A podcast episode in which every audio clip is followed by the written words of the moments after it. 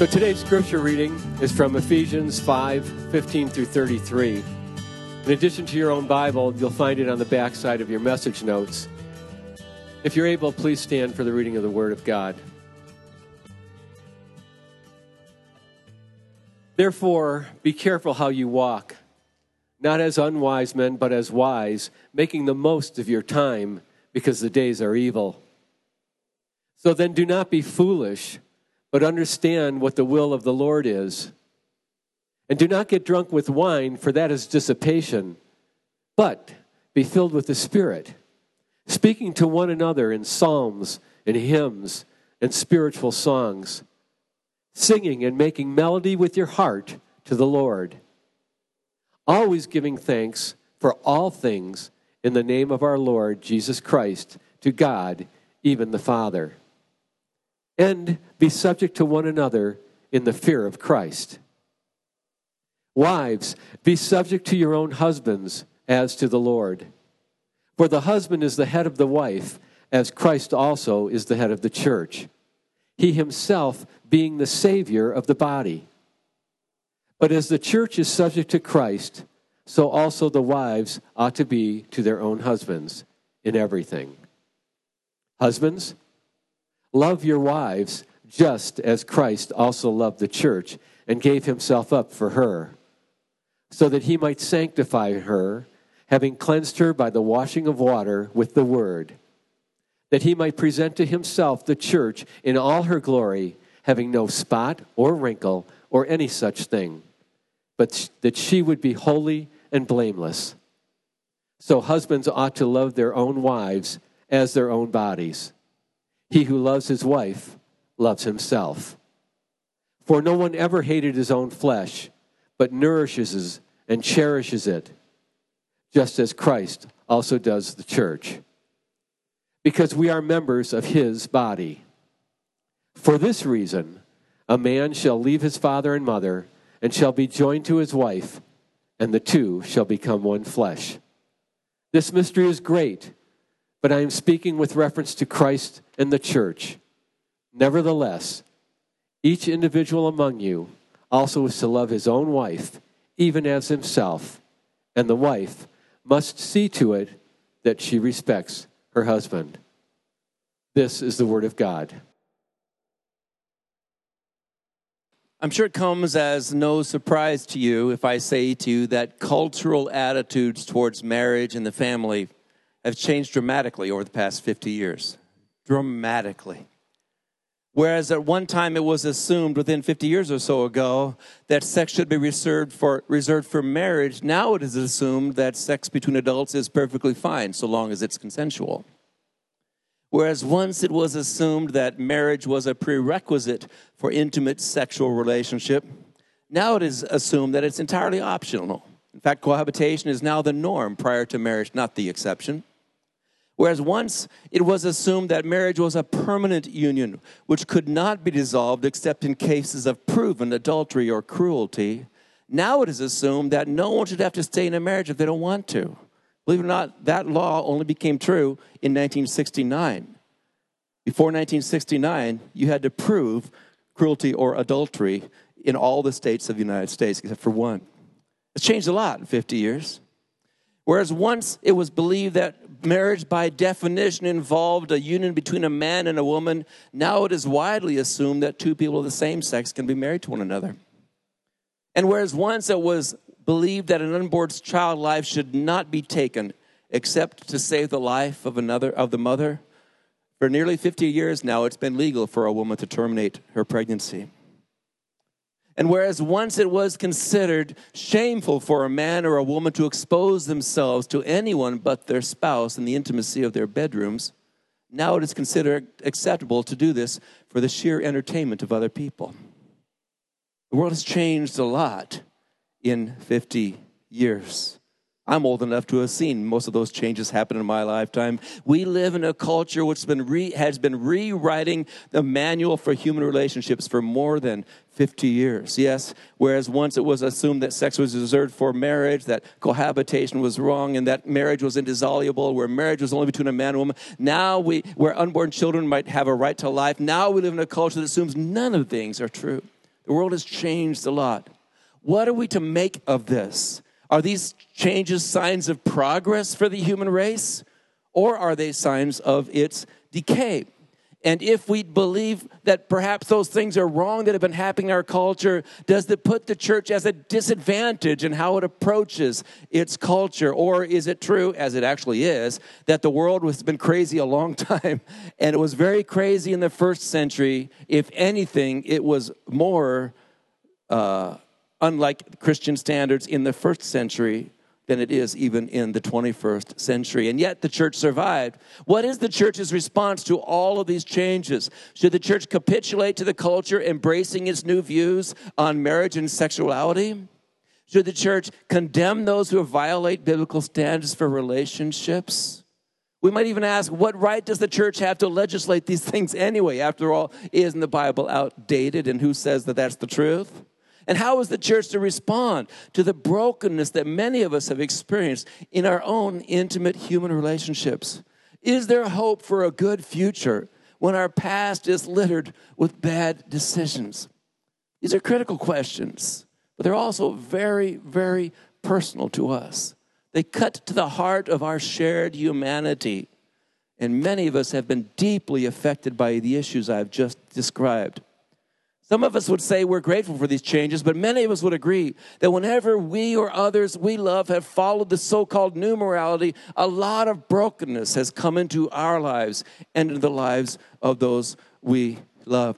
This morning, I can't talk about all those, all those issues, but I did want to talk honestly about the fact that we live in confusing times and there's no, uh, no use in putting our heads into the sand and pretending that's not the case. There's also no use in simply lashing out how bad everything is in here, out there, because in truth, the church itself has been affected by all, all the things I've talked to you about. It's not a problem out there, it's a problem in here within us. I hope you to help you, help you see during the course of this week and the next couple as we take a look at this section of the book of Ephesians, which we have been studying for several months now. Just hope to help you to see that there are good reasons why we should affirm the consistent biblical message with respect to marriage and the family and our sexuality. I hope also to help you see that no matter what mistakes we've made in the past, one of the beautiful things about the Christian message is that no situation is ever hopeless.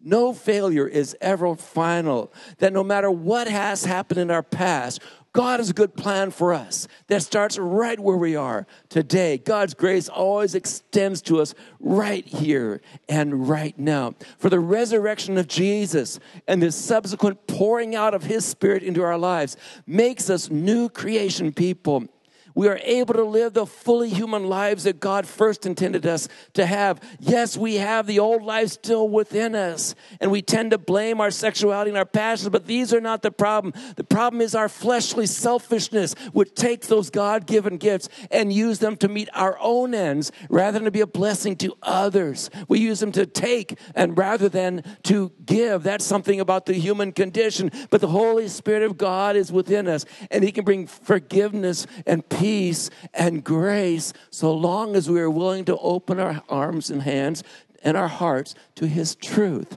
and stop making excuses and stop blaming everybody, blaming everybody else and start accepting responsibility for our decisions today, right here, right now, where I am. Yes, it's so important that we learn to live the fully human lives God intended us to have right here, right here, right now, within our own family situation, whatever it is. Now, I've raised a whole host of issues, and you'd love for me to take time to talk about it until it got to be about two o'clock, and then you'd get tired of it. Yeah.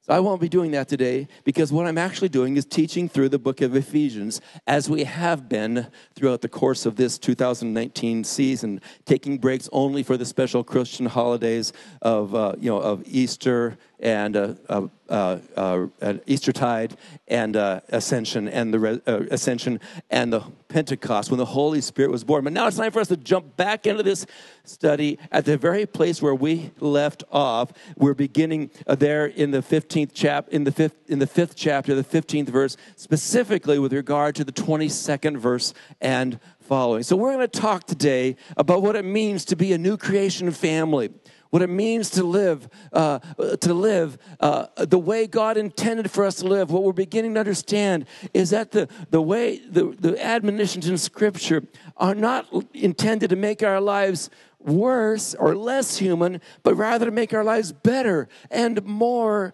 human. So, this text of scripture, which we'll just take a peek at this morning to get a feel for, because I, in, despite what I say, I am sensitive to the time um, uh, the, uh, uh, and, and, the weather. I, I want us to take a look at this critical passage from a little bit different angle than maybe you've seen it in the past. And I, I, can't address all of the issues, but some of the issues I've talked about already do fit into this text of Scripture. So let's take a look at it. And I want you to see three things about marriage in this text of Scripture. And I'd like to explore them with you a little bit. First of all, marriage is a mirror of new creation. Secondly, marriage is a holy mystery. And thirdly, marriage is a sacred dance. Now, Lord willing, I will have the opportunity to talk about all three of those things in the moments we have together. First of all, marriage is a mirror of new creation. One of the mistakes we made when we, t- when we teach from Scripture is we sometimes pull out one Scripture and just start to talk about it. And it's true in all that it says, but we forget that Paul wasn't just writing a verse of Scripture he was writing a whole book, and what he wrote at that point fits into the whole story. And so let's take a look a little bit at marriage and see it in the, in the context of this whole book that Paul is writing. In many ways, this is some of the climax of this book. Because if you were to follow, if you have been with us during the course of this six months that we've been more or less in this book, we would see that God has an ultimate plan for the universe that is described for us in the first chapter and the 10th verse. That in Christ, that his plan for the fullness of time is to unite all things in him, things in heaven and on earth. God is about, the purpose of Jesus' coming was to bring together what had broken, what had been broken. He wanted to unite all things together in him, things in heaven and on earth. And so from the biblical story, we see that whereas heaven and earth were meant to live in part, heaven speaking of the place where God rules, not a literal place way far away, but God's rule and God's reign in the control room, the bridge, if you will, for the, for the ship of this earth, right? Um, that the God was planning, was intending to live in partnerships with the humanity that He created. He put humans on it to be a blessing to this world, that we live in a good creation where God has given us all things to enjoy and relation. And so we were born with harmony between us and God. Where harmony, man walked with God in the cool of the day harmony within ourselves. He was naked and unashamed, just totally at peace, just like that two year old that runs around naked, doesn't think they're unashamed. That's what all humanity was in the first, uh, totally at peace within themselves and harmony with the, with the, well, in that point, the other people, which at that point was just one, this girl named Eve. She is bone of my bones and flesh of my flesh. She should be called woman. He says, At last, behold, beauty and the man and woman were joined together, and they became one flesh, and they were naked and unashamed, right? Intimacy, peace with humanity, and then also peace with creation. Humanity was called to bring flourishing to this the, with the raw materials that God had made of this world, to take the grain and to cultivate it, to uh, to, to, to, to build culture and life under God's leadership as a way of bringing flourishing to the creation, bringing the wisdom of God to creation, and sharing the praises of creation back to God, reflecting the image of God both to creation and from creation. We are the image of God placed in this world as, if, as an image in a temple. Humanity was made with uh, it's a beautiful creation. Everything about us, our sexuality, our desires, our love for beauty, our love for fairness, these are all images of God within us. They're hardwired inside of us.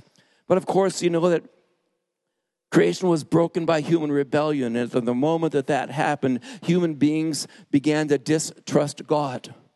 And they decided they could run their lives better by making up their own rules. So they took what was prohibited. And the moment that happened, the lights went out. The lights went out. And the moment that happened, they felt they were naked. They lost their sense of independence, like a child who realizes he's lost his mom somewhere. He was joyfully enjoying the, the park, but now he's alone and he's afraid. That's the way we are. That's our natural condition. We've lost our connection with ourselves. They lost their connection with God. They, and so, of course, and, and so they hid from God. They covered themselves up. And then when they were confronted by God, what did they do? But blame one another. She, he blamed her and she blamed the snake and they both blamed God. There was brokenness. And so the ultimate purpose of Jesus' coming was to reunite heaven and earth together. It was begun by the selection of Abraham. It was begun, it was continued by the, the creation of a people of Israel, the new covenant, the, of the covenant with Moses and his people at Sinai. But they were broken vessels brought to bring blessing. Ultimately, Jesus was that final one who, as a uh, as the, the God, God man Jewish person, both Jewish, both human Jewish and God in the flesh living among us and giving his life for us so that he could receive in himself all the brokenness of this world.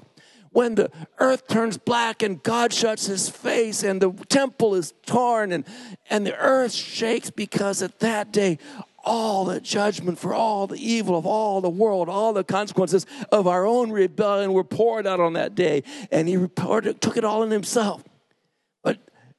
Thank God he was raised from the dead and given a new resurrected body, a body which he still has today, and which then after 40 days he was ascended into heaven as we celebrated two weeks ago. And and then later poured out his spirit, his living, life giving spirit onto his people, men and women there today, not just the men, men and the women. And they began to proclaim the mighty works of God as we celebrated last week and new creation, which occurred in Jesus when he was raised from the dead, now then begins to sprout up throughout this world. And Jesus is in the business of uniting what has been divided that ultimately at the end of time, God will make sure it will says in Him. Uh, the, to unite all things in heaven, in, in Him, things in heaven and on earth. That's why, following his resurrection, Jesus said to his disciples just before he left, All authority in heaven and on earth has been given to me. So go, tell everybody about me. That's what they did. New creation begins to happen. It was the first part of the fulfillment of the very Lord's Prayer when Jesus prayed, Lord, thy kingdom come, thy will be done on earth as it is in heaven. So, what Jesus is doing is uniting all of creation. And so, the book of Ephesians tells us in the first chapter that God has united heaven and earth until that day when we'll be fully united with the new heavens and the new earth. And in chapter 2, that God has brought himself, reconciled himself to humanity. You were dead in your trespasses and sins, but God made you alive together with Christ and raised you up with him and seated you at the right hand of the Father in order that you might show the works of God to all of creation. God has brought reconciliation and, and a, a, a, new creation to humanity in their relationship with God. And immediately he goes and he says, And you guys, you Gentiles, you were brought in too. You didn't have to be Jews to become Christian. We could all become Christian together. He didn't use those terms, they came a little bit later. But we can all be part of God's covenant family. Whereas once we were alienated, now we've been members of the household of God. We were strangers and aliens without hope and without God. God has now brought you to, He has destroyed in His body the dividing wall of hostility and, and, and has created Himself one new man out of the two. Jesus brings reconciliation between races and religions and people. Jesus brings people together, Greeks and Gentiles, etc. And that's what's going on. And He makes this church, this this new family of people made of people of all different kinds of backgrounds. Some were cowboys, and well, I don't know what they were. They're all kind of different people. They were slaves and they were they were free. They were wealthy and they were poor. They were men and they were women. They were black and they were white. They were Jew and they were Gentile. All the divisions of humanity were destroyed so that we could become one new humanity as a temple unto the Lord. And so he begins to talk about how that is supposed to take its place it, to happen in this new community of faith when there are pastors and teachers whose, whose calling it is to equip the saints for the work of the ministry so the body of Christ might be built up so it one fully mature human being, the new man, the new humanity, living life differently as an example to the rest of this world of what the kingdom of heaven is meant to be like by having it happen right here when we gather. And then he gets to this section where he talks about men and women and the family. And here we have men and women brought together in connection and in relationship. We are to be mirrors of new creation. We're brought together. And notice what he says as he goes through this. He says, We are a picture of Christ and his church. See, marriage is not just about you and the person you love. It's about Christ and his church for whom he has given his life, to whom he has made his promise and his covenant, and whom he is raising up to beauty until he brings her to himself at the last day. Marriage is a mirror of new creation. That's why quit being so flippant about marriage. You're talking about something very, very holy. It's, a, it's meant to be an example of how God brings different people together. That's why marriage, by definition, involves two different sexes. It involves bringing people together who are different from one another, who complement one another, who become, who become in themselves a brand new person, a brand new being something new is created. And if any of you, like me, have been married for a long time, you know that that spouse of yours is like the right arm of your body. Whatever happens to her happens to you. Whatever happens to you happens to her. Therefore, a man shall leave his father and mother, and they shall cleave to one another and shall become one flesh a whole new person develops, bringing people together in order to become a mirror of new creation. Marriage is the uniting together of a husband and a wife, just like the church is the uniting together of Greeks and Gentiles. And just like our relationship with God is uniting together of God and humanity. And just as Jesus ultimately comes in order to bring together all of heaven and all of earth, what a beautiful picture that is. I hope I didn't bore you. To see that stuff. Quit reading your news feed and start thinking about what the scripture teaches. It's a mirror of new creation. And just as we were called to flourish in the first creation and to bring live for the flourishing of humanity, a, a, couple are meant to live for the flourishing of their world. And they do it fundamentally by bringing children into that world as well. Yes, sometimes it doesn't happen, but it should never not happen by design. Does that make sense? Sometimes we are unable, or circumstances mean we do not have children, but we should never be uh, put ourselves in a situation where we cannot have children. Marriage is a mirror of new creation. Number two, marriage is a holy mystery of Christ and his church. Kind of jumping on that topic a little bit while I'm talking about this, I can't help but they're connected together. He talks here about husbands and wives and their relationships with one another. And trust me, the, uh, the expectations for marriage in that day were as out of sync with God's plan as they are in our day. But Paul said, This is the way it's supposed to be. This is the way it's supposed to be. It's a holy, but notice what he says. All the way through his, there is such an emphasis on Jesus and his church. He says, this, verse 32, this mystery, the mystery of marriage, is profound, and I am saying it refers to Christ and the church. Somehow and in some way, we cannot fathom the intimacy of marriage in its most intimate moments is just a picture of the ultimate intimacy between Christ and his church. It goes beyond your imagination. In fact, we cannot.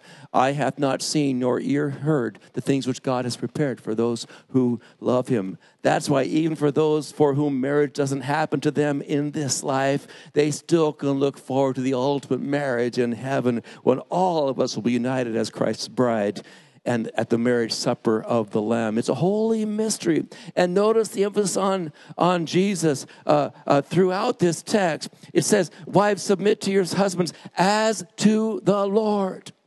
Verse 23 even as Christ, uh, uh, even as Christ is head of the church, his body, and he himself its Savior. Verse 24, as the church submits to Christ. Verses 25 to 27, as Christ loved the church. Verses 29 and 30, Christ, Christ, as Christ does the church. Yes, uh, and uh, the uh, uh, we are brought to this mystery is profound, and I am saying it is referring to Christ and the church. Marriage is a holy mystery of Christ and the church. When you, going back to your teenage years, perhaps at least it was for me, and you found yourself in love with that girl and wanting to be with her, you didn't know what you're getting into, did you? We were 20 years old. We've been together since we were 16. And we did our best to follow God's plan for a married li- uh, for a dating life together. And we stood there on May 31st, 1980 in Lake Havasu City at the front of the United Brethren Church when it was 195 degrees outdoors. And I was wearing my very snappy oh white um, tails tuxedo. I was lucky because all my men were wearing very fashionable brown velour tuxedos. And the girls were wearing peach dresses. And my wife walked down that aisle. She was going to be my wife. We had no idea what we were getting into. But we see now that this relationship, which has been going on now for just over 39 years, has been not even close to how much Jesus loves the church and how much we love him as well. Marriage is a holy mystery. When you talk about the human sexual relationship, you're talking about a huge mystery. It's bigger than yourselves. It's transcendent because it is about something much larger than yourselves.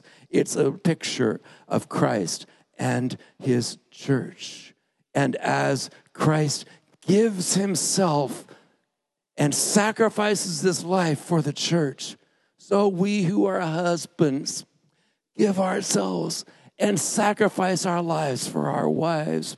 We nurture them and nourish them and cherish them so that we can have them be beautiful examples of His love. That's what it says in that text and as Christ submitted himself to God, who, as Philippians 2 said, who, although he existed in the form of God, did not regard equality with God something to grasp, but emptied himself and made himself nothing, and taking upon the fashion of a servant, he became humble even unto the death, even the death on the cross. And so God has highly exalted him and given him a name which is above every name, that the name of Jesus, every knee should bow and every tongue confess that Jesus Christ is Lord to the glory of God the Father. It was Christ's glory to give himself to the will of the Father, to lay down his prerogatives. It was his glory to be submissive to the will of the Father. So, too, it is a wife's joy to be enraptured by the love of her spouse and her husband. Marriage is a holy mystery. It's a holy mystery. That's why be careful what you say about marriage. Be careful how you handle your marriage. It matters more than you think. It's not just about you and who you get along with and how you like being with each other. No, you've made an unconditional commitment to belong together for the rest of your lives. You need to hold yourself to that. You need to work through that.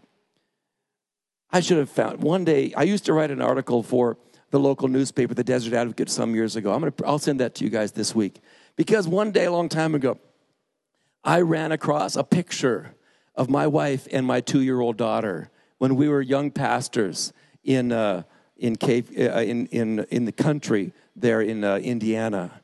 And I, I can visually see this picture. She's standing there with her high waisted jeans, you know, like that 1984, you know, 85, high waisted jeans, her long brown hair, and this little two year old baby with no hair, you know. And uh, I am, and I, I had a, just a, a pang of joy as I saw that. I thought, oh my goodness, look where we've come. My daughter's all grown up and she's getting ready to be married. And immediately then, I began to think, what would it be like to encounter that photograph 20 years after I had divorced that woman? What would it be like to go and to be working uh, marching my daughter down the aisle, and her mother is sitting somewhere distant from myself. What would it be like? What would I say to her when, when she was only two and we were the happy couple? But by the time we were three or four, she was three or four or five, we'd stopped being that happy couple. And I think we, the marriage is such a long term end game. It's a commitment that you make for the rest of your life. Well, I'll send that to you this week. I think if I think of it, get on the email list and I'll try to find it somewhere. Don't know where it is, but I'll find it somewhere. Marriage is a mirror of new creation. Marriage is a holy mystery of Christ and his church. Marriage is finally and briefly a sacred dance between two equal partners. A sacred dance between two equal partners. It says here that the wife submits as to the Lord and the husband leads, but he does not lead like the world leads. He leads like Jesus led. And we are always asking the question, who's in charge here? But Jesus would say to us, that's the wrong question. In fact, he said that to James and John in Mark chapter 10, verses 35 to 45. Jesus had set his face towards Jerusalem. He's going to die. He's going to tell his people, I'm going to give my life, but I'll be raised from the dead. And James and John, seeing their opportunity, said to him, Lord, we have something, we want you to do for us whatever you ask. And they, he said, What do you want? And they said, Grant that in your kingdom, one of us can have your right and the other can have your left. In other give me that position. I want that position. Jesus called all the disciples together and he basically said to them, The fact that you're asking that question means you know nothing about leadership. That's the way they lead out there. Gentiles lord it over them and they, they love to be recognized for their leadership. But it's, and he says it in very strong terms. Read it in Mark chapter 10. But not to be so among you. For everyone should be great among you must be least of all. If you want to be the greatest of all, become the servant of everyone. For even the Son of Man, they came not to be served, but to serve and give his life as a ransom for many. Jesus turns leadership upside down. So the leader is the one with the greatest, greatest uh, challenge to serve. So when we are worried about who's in charge in the home, we're, we're asking the wrong question. We show our ignorance. Husbands, give your life for your wife. Wives, give your life to your husband. Mutual giving. Jesus even washed the disciples' feet in order to prove that to them one other time, the same night that he was the last thing he did, virtually. He washed their feet, and they were embarrassed because he was supposed to be their leader. They probably should have washed his feet, and here he is washing their feet, right? Jesus says, I have given you example. You call me your Lord and your master, and that is so because that is who I am. Now, if I, your Lord and master, have washed your feet, you also should wash one another's feet. I haven't given you example that you should do for others as I have done for you. So we have different roles to play. And I think about this. I was never a dancer. In fact, I'm a terrible dancer, but I kind of like watching these uh, dance, ice dancing things. And I see this man who's dancing beautiful moves with his woman, with this woman in the Olympics. And his whole point is not that we say, boy, doesn't he look good? His whole point is that he can say, boy, doesn't she look good? Here she is. What if we reverse the roles and she's trying to lift him up? She's not doing what she was designed to do. She is living in joyful trust and submission and does things that I can't believe they have the courage to do, jumping out, hoping he catches her. Why? Because that's her glory. That's what she does, and it makes her a beautiful dance. Marriage is a sacred dance between two equal partners. There are steps that we take ball step, change, ball step, change, whatever you do in a dance. I don't know what that means, but that's, I've heard it. But ultimately, just becomes instinctive. So they do something beautiful. It serves a larger purpose, the beautiful movement together as dancing partners. And the same is true in marriage. And when you're very young and inexperienced, you got to worry about who's doing what when, what the responsibilities are. But that's a sign of immaturity. After a while, you just begin to make beautiful music together. Yes. And so, wives offer to their husbands, as it says here, uh, the loving surrender of submissive love as Jesus surrendered his will to the Father. The sincere respect that he needs in order to feel like he's a worthwhile person because he's weak and you know it. and husbands uh, offer the servant sacrificial leadership to their wives, laying down his life for us. It's not an accident that the largest number of words Paul uses in this respect is to the men, not to the women. It's to the men you have a responsibility. In fact, the most uh, um, controversial things Paul said in this passage in the first century were not to the women, but to the men, saying you have responsibility for God for how you treat that woman. You are to lay down your life for her as Christ laid down his love life for her. Yes, Jesus is our example of submissive love, and Jesus is our example of sacrificial love. Now, let's stop worrying about everything we see out there that we wish was wrong. And let's start today worrying about what God is saying to us right here in our relationships with those whom we love. Let's pray while we close. Father, oh my goodness, these are big topics, and I've tried my best in a quick way to summarize some of them, but there's so much more that should and could be said. Thank you for the patience of our people as they've listened to this. I pray that you would create of us beautiful music as together as dance partners, as husbands and wives, as different people within the church, as people of differences and backgrounds can unite together in our common love for Jesus and make beautiful music so that people can see that there really is new creation happening. It's happening there behind the buffalo chip and those people when they meet. And it's happening there in those families. They're living differently. Something beautiful is coming out of their lives. There's a tune I hear, the melody of new creation. May that be the case. We ask it in Jesus' name. Amen.